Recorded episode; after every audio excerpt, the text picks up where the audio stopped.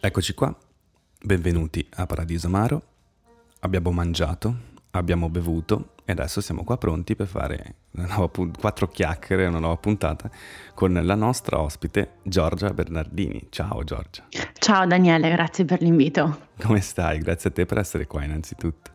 Sto molto bene in realtà, ho appena terminato la mia quinta meditazione di oggi e quindi sono rilassatissima. Poi ho aperto un attimo Instagram e ho visto che avete postato il video di Battiato e mi sono sentita subito, come dire, nel flow giusto per questa puntata. A fagiolo, tra l'altro, con la meditazione, quindi Esatto, perfetto. io sono anche catanese, quindi insomma, perfetto per me. Bellissimo, sono molto contento di ciò. Allora, oggi parleremo naturalmente, eh, ti ho ringraziato nella scorsa puntata perché Giorgia è Zarina. Esatto, sono io, sono esatto. io. Zarina che è una newsletter sullo sport femminile, esce ogni ultimo sabato del mese, giusto? E trovate il link per, per, l'iscrizione nella bio della pagina Instagram di Zarina Newsletter e ci sono altri posti perché per esempio Emanuele ha detto che sul sito L'ultimo uomo, sulla parte newsletter c'è una parte dedicata per l'iscrizione dove si trova le altre parti? Ma in realtà in questi, in questi due principalmente, su Ultimo Uomo è molto visibile perché proprio nel menu della pagina principale ci sono le sezioni e l'ultima sezione a destra è Zarina, quindi è facile trovarla. Ok, quindi iscrivetevi ancora prima che parta la puntata. Zarina quindi eh, è una newsletter nata scrivendo un libro, giusto? Sì, esatto. Ehm, in realtà io vengo dalla, dalla fiction, quindi stavo scrivendo questo romanzo sullo sport femminile, sulla pallacanestro. Io ho giocato tanti anni a pallacanestro a Spezia Mhm. e, mm, chiaramente ho fatto un po' di ricerca, c'erano certi momenti, certi no- nodi narrativi che non riuscivo mm, a sciogliere, quindi magari cercavo delle storie, qualcosa a cui ispirarmi e lì mi sono accorta che c'era proprio un buco narrativo enorme. E questa idea qui mi è rimasta un pochino, come dire, così dentro, non è una cosa che ho sviluppato subito, però mi sono detto, vabbè, quando finirò il romanzo poi magari tornerò un pochino su questa cosa. E quindi quando poi ho finito il romanzo e mi è rimasto, diciamo così, del tempo per pensare, ho cominciato a guardarmi un po' in giro, ho provato a chiedere a qualcuno uh, di poter scrivere uh, di sport femminile Um, e in generale la risposta era sempre negativa, quindi le risposte erano svariate, l'argomento non è abbastanza importante, mm-hmm. non abbiamo spazio, sì ti faremo risapere, eccetera, eccetera. E quindi ho un po' riflettuto su questa cosa e contemporaneamente mi sono resa conto che c'erano un sacco di newsletter fighissime che io stessa leggo ancora adesso e mi sono detta, vabbè, perché non, non fare questa cosa?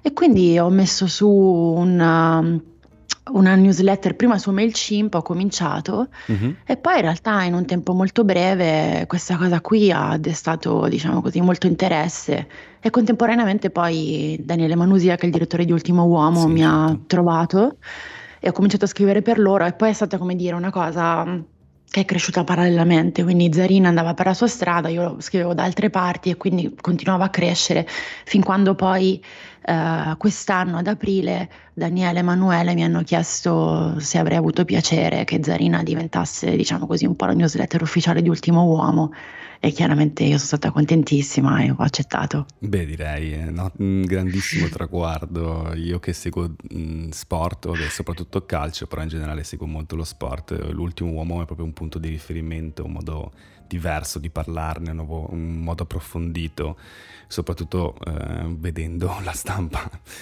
alternativa, tra virgolette, che è veramente imbarazzante ormai sempre di più ho completamente abbandonata per l'ultimo uomo, ma ehm, quanto ci è voluto proprio tempisticamente parlando? Innanzitutto come si chiama il libro, così almeno lo diciamo come informazione ai nostri ascoltatori. Allora, il libro, il romanzo si chiama Area Piccola e doveva uscire per una casa editrice, poi c'è stata, diciamo così, una specie di ehm, incomprensione, questo libro non è uscito con questa casa editrice, doveva uscire a febbraio dell'anno scorso, nel 2020, eh, però poi, diciamo così, ho avuto fortuna e attraverso altri, altre strade ehm, uscirà con un'altra casa editrice nel 2023, quindi diciamo così il destino di questo romanzo è stato molto, molto brutto all'inizio, mm-hmm. però poi in realtà è stato ripescato. Si chiama Area Piccola, l'area piccola per chi non lo sapesse è sostanzialmente quello spazio molto piccolo, eh, molto attiguo al, al canestro, ehm, che una volta aveva un significato un pochino diverso perché la pallacanestro si giocava in maniera completamente diversa, c'erano dei ruoli molto più, certo. come dire, più stretti. E quindi quello era lo spazio in cui si faceva botte, in cui i pivot si picchiavano, prendevano rimbalzi.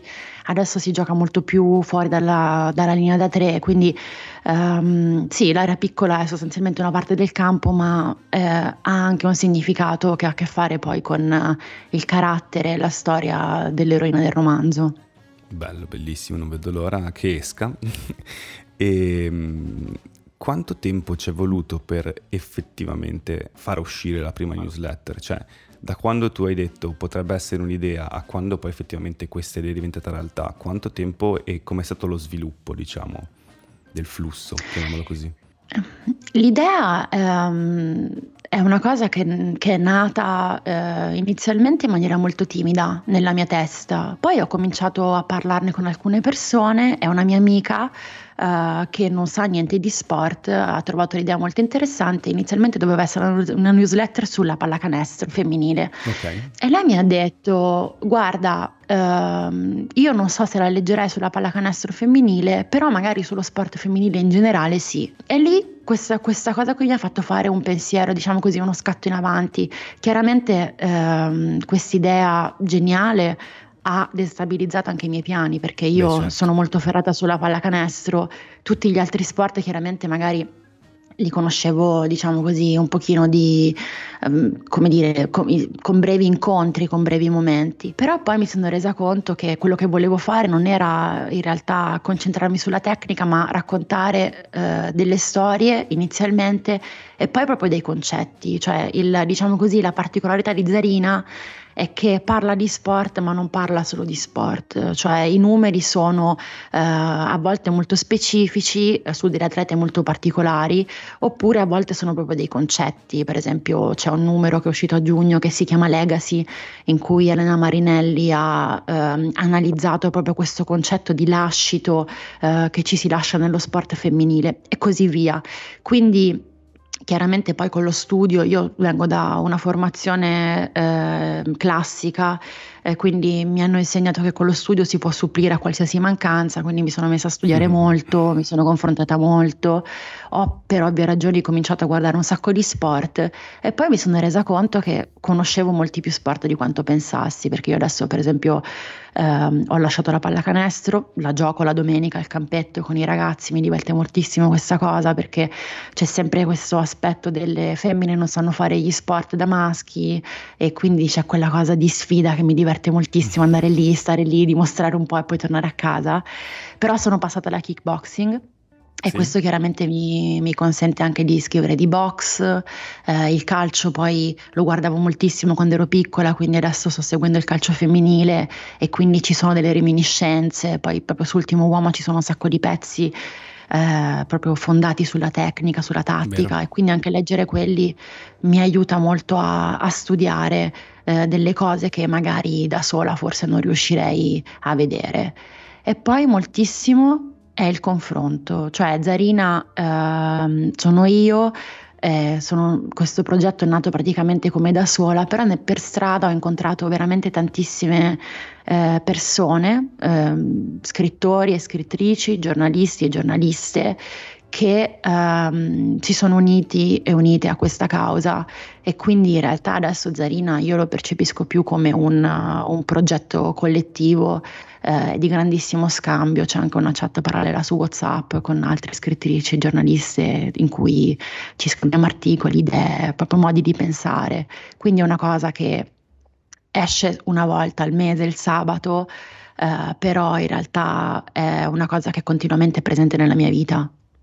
È bellissimo, mm, come eh, questa è la 32esima puntata e spesso eh, si finisce a parlare con quasi tutti gli ospiti eh, che io eh, ho il piacere di ospitare perché la maggior parte delle volte sono un fan no, di quello che fanno e loro alla fine parlano di concetti e quello che si crea alla fine è una piccola comunità.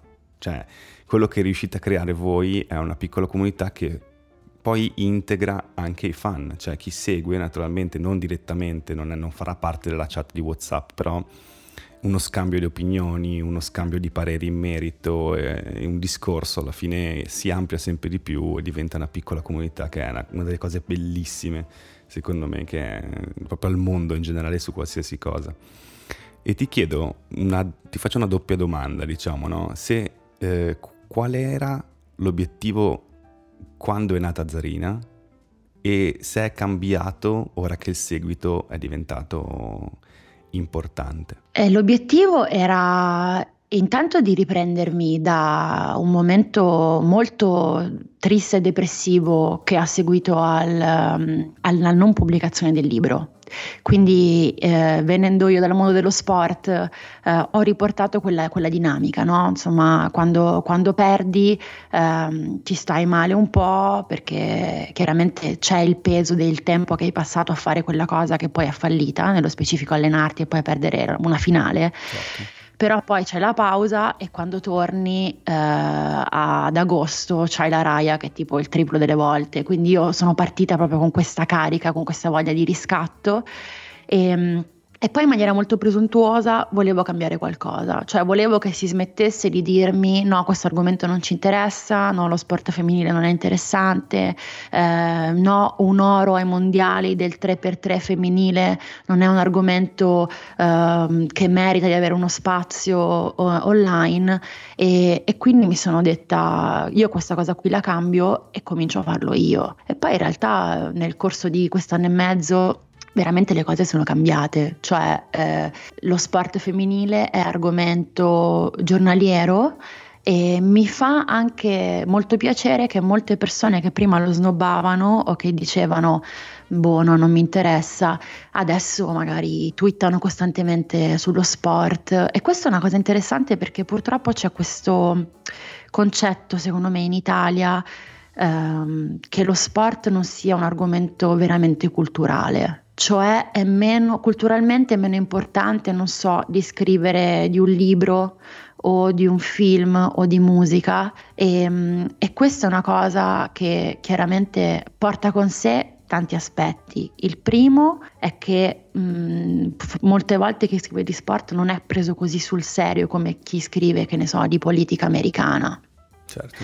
E secondo, il secondo aspetto è che tutti quanti un po' si sentono liberi di dire la loro opinione sullo sport perché comunque è solo sport e questo è un atteggiamento secondo me che un pochino sta cambiando e, e ci si rende conto appunto che lo sport è relativamente legato al, al, gesto fisico, ma poi può cambiare anche veramente eh, questioni politiche e sociali, come abbiamo visto per esempio con i mondiali, con gli europei di calcio, certo, l'inginocchiarsi, non inginocchiarsi.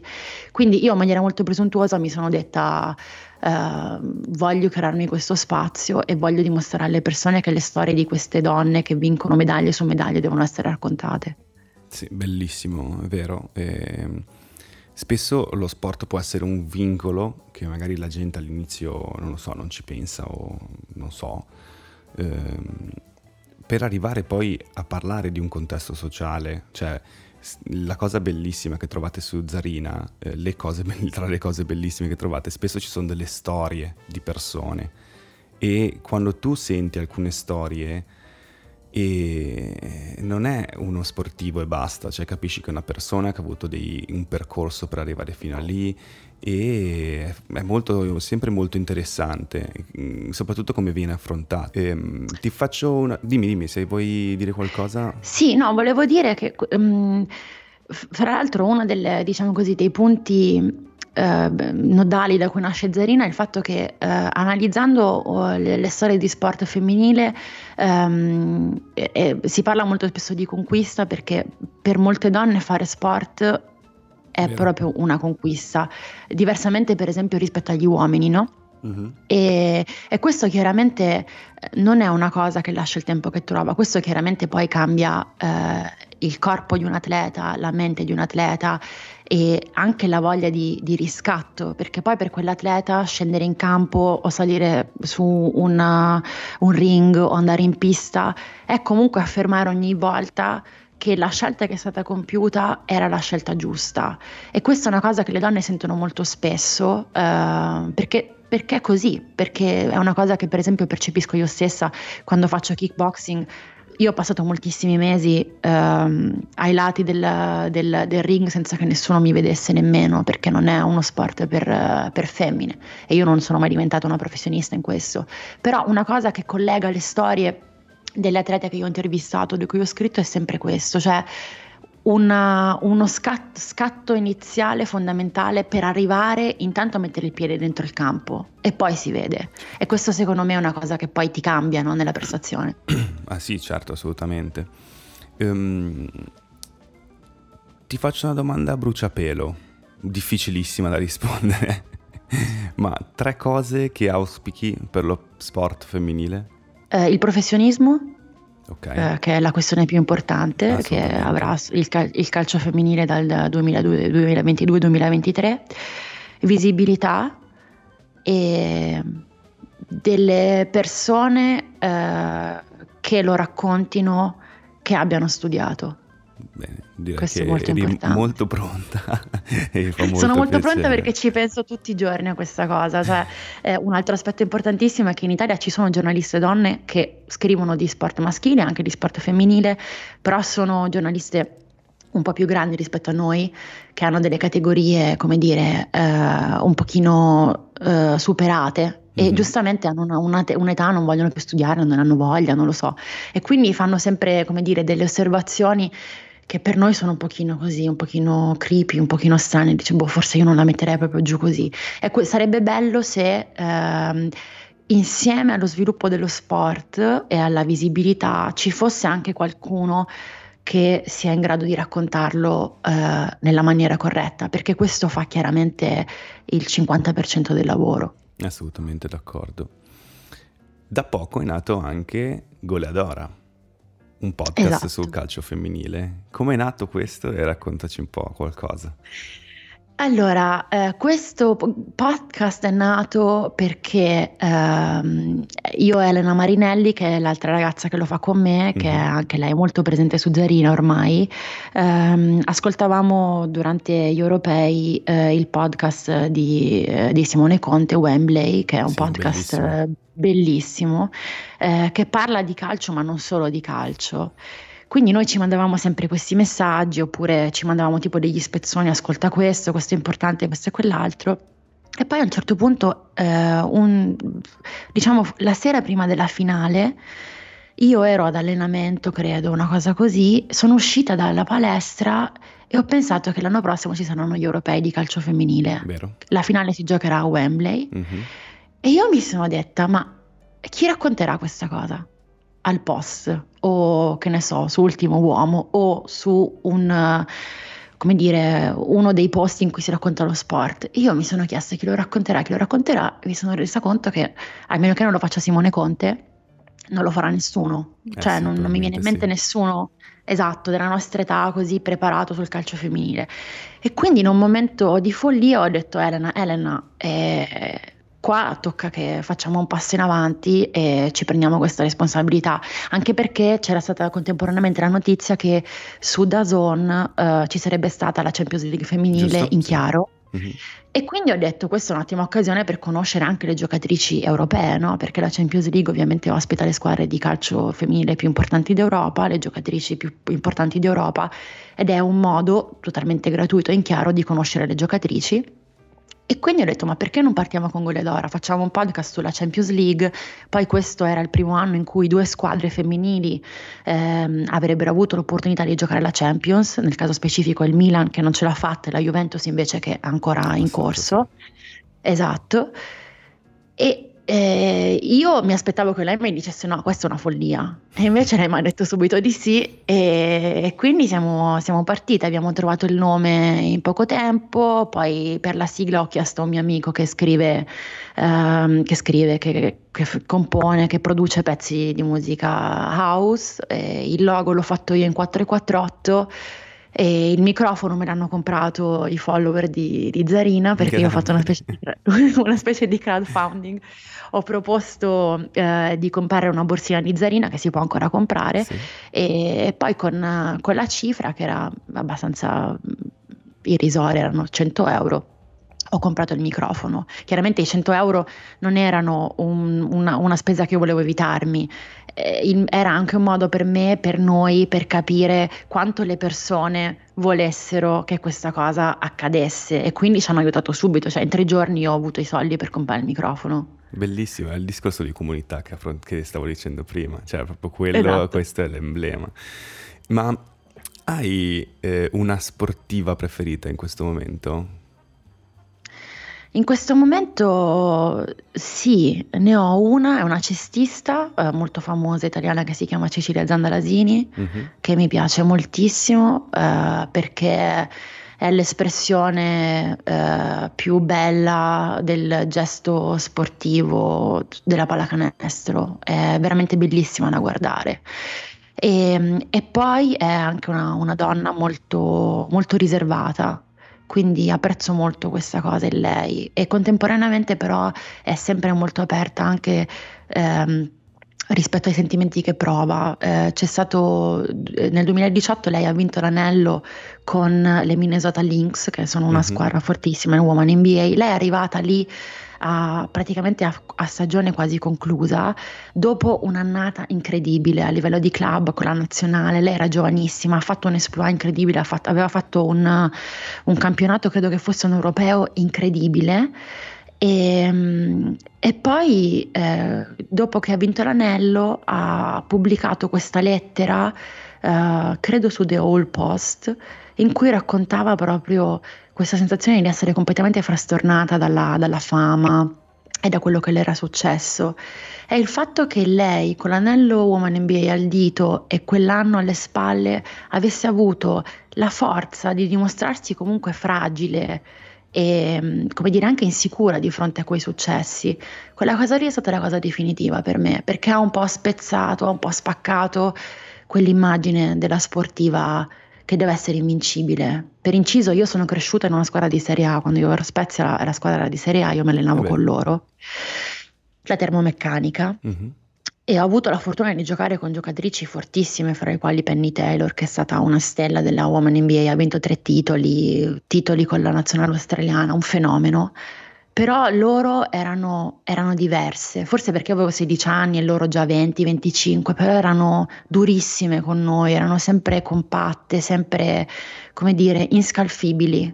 E quindi io sono cresciuta un po' con, quella, con quell'idea. Invece adesso, ehm, grazie a Cecilia chiaramente, ma anche a Naomi Osaka, ehm, ehm, Cambage stessa con altre giocatrici Woman NBA, stiamo scoprendo proprio questi aspetti eh, questi meandri di queste giocatrici che ce le fanno amare ancora di più, secondo me. Beh, sì, ci sta.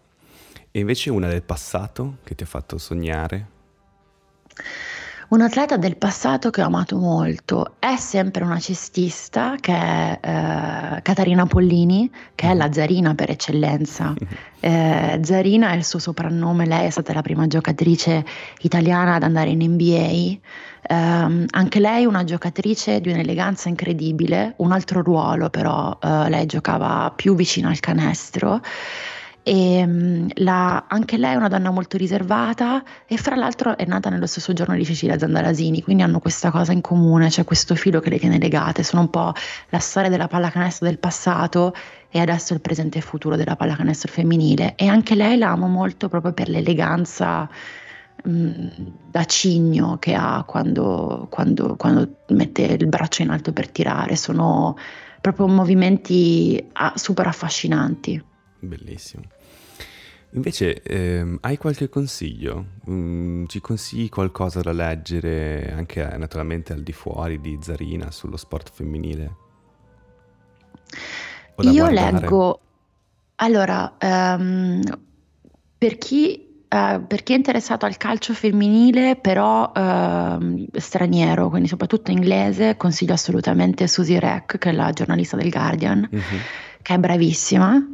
E fra l'altro il Guardian ha fatto tutta quanta una serie di servizi incredibili sulla nazionale di calcio femminile afghana, che in questo momento è su tutti quanti i giornali, proprio per la questione che è riuscita a scappare da Kabul ed è adesso in Australia. In realtà io sto studiando questa squadra perché sto scrivendo un libro su delle sportive musulmane e chiaramente era impossibile non parlare della certo. nazionale afghana e di Khalida Popal che è la fondatrice e, e, loro hanno fatto un servizio incredibile che parte proprio dal 2017, cioè in tempi non sospetti e c'è tutta quanta la storia di questa nazionale che al di là dell'ultima fuga da Kabul che è avvenuta due settimane fa ha una storia incredibile su come è nata, sul fatto che a un certo punto ci sono stati anche dei casi di eh, violenza e abusi sessuali all'interno della squadra da parte del, dello staff maschile e del presidente della federazione.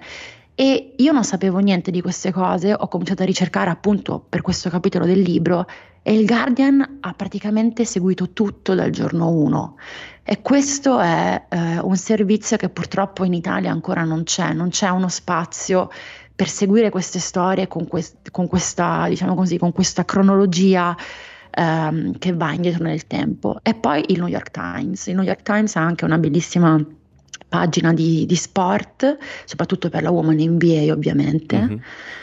e, e poi i profili. I profili delle giocatrici e delle squadre sono il posto in assoluto uh, per, per, scoprire le storie. Questa è una lamentela molto comune fra me e Elena quando magari facciamo Goleadora, non sappiamo dove trovare le informazioni perché nessuno ne parla e quindi veramente andiamo a fare caccia al tesoro nei profili delle giocatrici, eh, nei profili dei social media manager, nei profili delle squadre. Certo.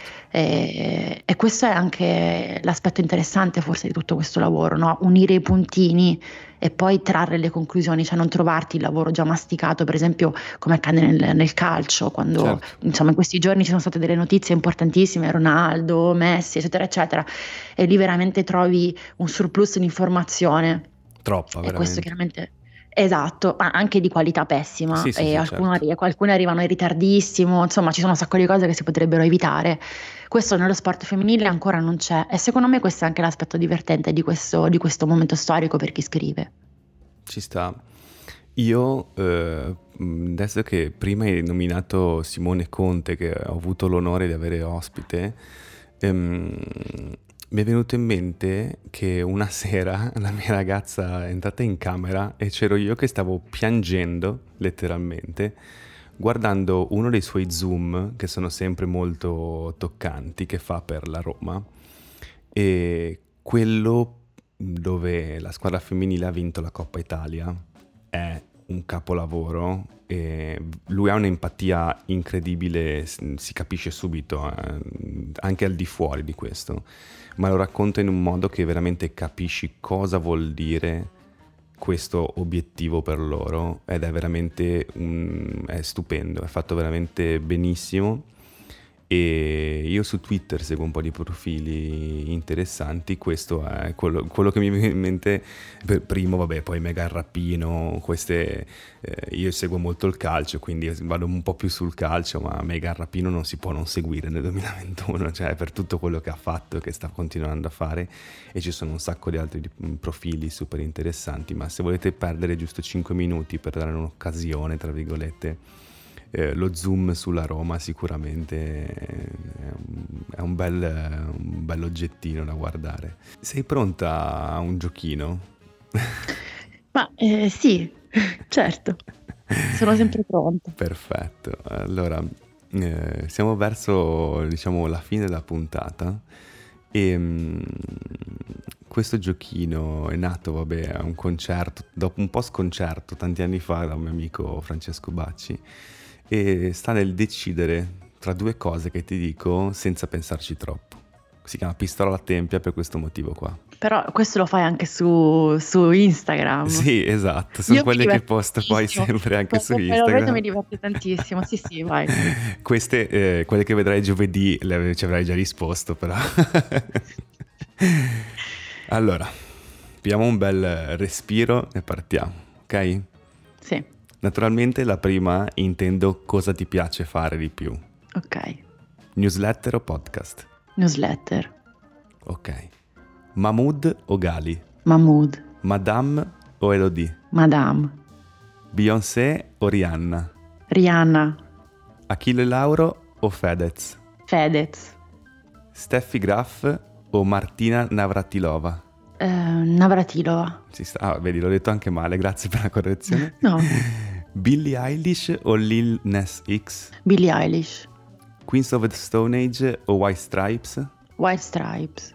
Drake o Kanye West? Drake. The Weeknd o Frank Ocean? The Weeknd. Ah, sei stata velocissima, senza... eh, questi sono dati del Capri- Capricorno, è così. Cioè, è- Decisissima, eh, però. Sì, sì, sì. Forse su Achille Lauro. È vero, è stata mm, lì l'unica. era una domanda. Sì, sì, perché non amo particolarmente nessuno dei due, però conosco un pochino di più Fedez per quello. Ci sta, ci sta. Ho visto, sono andato a fare ricerca sulle tue playlist di Spotify e ho trovato questi Ah, nomi. Tra le playlist mi sono fatto una decina di pistole alla tempia. Allora, prima di salutare Giorgia, eh, ricordo che sono uscite le magliette di Paradiso Amaro. Quindi se volete sostenere il podcast indossando la moda Mara scriveteci su Instagram. E niente, grazie mille Giorgia, è stato bellissimo. eh, prima di tutto finire su Zarina vuol dire che eh, ho fatto qualcosa di bello e questo è veramente un motivo di grande orgoglio per me perché Zarina è una cosa bella che parla di cose che mi interessano molto e aver intervistato Martina Battini già per me è stato fantastico, in più finire su Zarina per quel motivo lì è doppiamente fantastico, poi elevato alla seconda. Quindi grazie davvero tantissimo e grazie mille per essere stata qua con noi. Ma grazie a te per aver intervistato Martina perché chiaramente anche tu eh, contribuisci a questo grande scopo che è quello di parlare dello sport femminile in maniera sensata e la cosa più importante è fare parlare le sportive, quindi le interviste secondo me sono la cosa più importante che va fatta. E poi Martina Batini chiaramente è una schermitrice che è uno, uno sport ancora meno conosciuto che appare durante le Olimpiadi e poi riscompare, quindi il lavoro che hai fatto è doppio se non triplo, io ringrazio te. Grazie, grazie mille. Tra l'altro faccio un piccolo spoiler, tra poco, tra un paio di puntate, intervisteremo un'altra sportiva, poi ti dico in privato chi. Ah, va bene, io poi la riposto Zarina, continuiamo questo flow. Grazie ancora Giorgia, mi raccomando seguite Zarina, seguite Goladora. Questa volta non vi lascio con la solita filastrocca, mh, il cui significato è comunque per me, per me e per noi tutti partecipanti di Paradiso Amaro molto importante, ma vi lascio un messaggio un po' più diretto, cioè se vi piace Paradiso Amaro, aiutateci ad arrivare a più orecchie possibili, condividete le puntate e inviatele a chi potrebbe essere interessato e seguiteci su Spotify e Instagram. Aiutateci a crescere e a far conoscere i nostri ospiti. Se conoscete qualcuno interessato allo sport femminile o che vorrebbe saperne di più, inviategli la puntata. Conoscere Zarina sarà un bellissimo regalo. Ciao a tutti.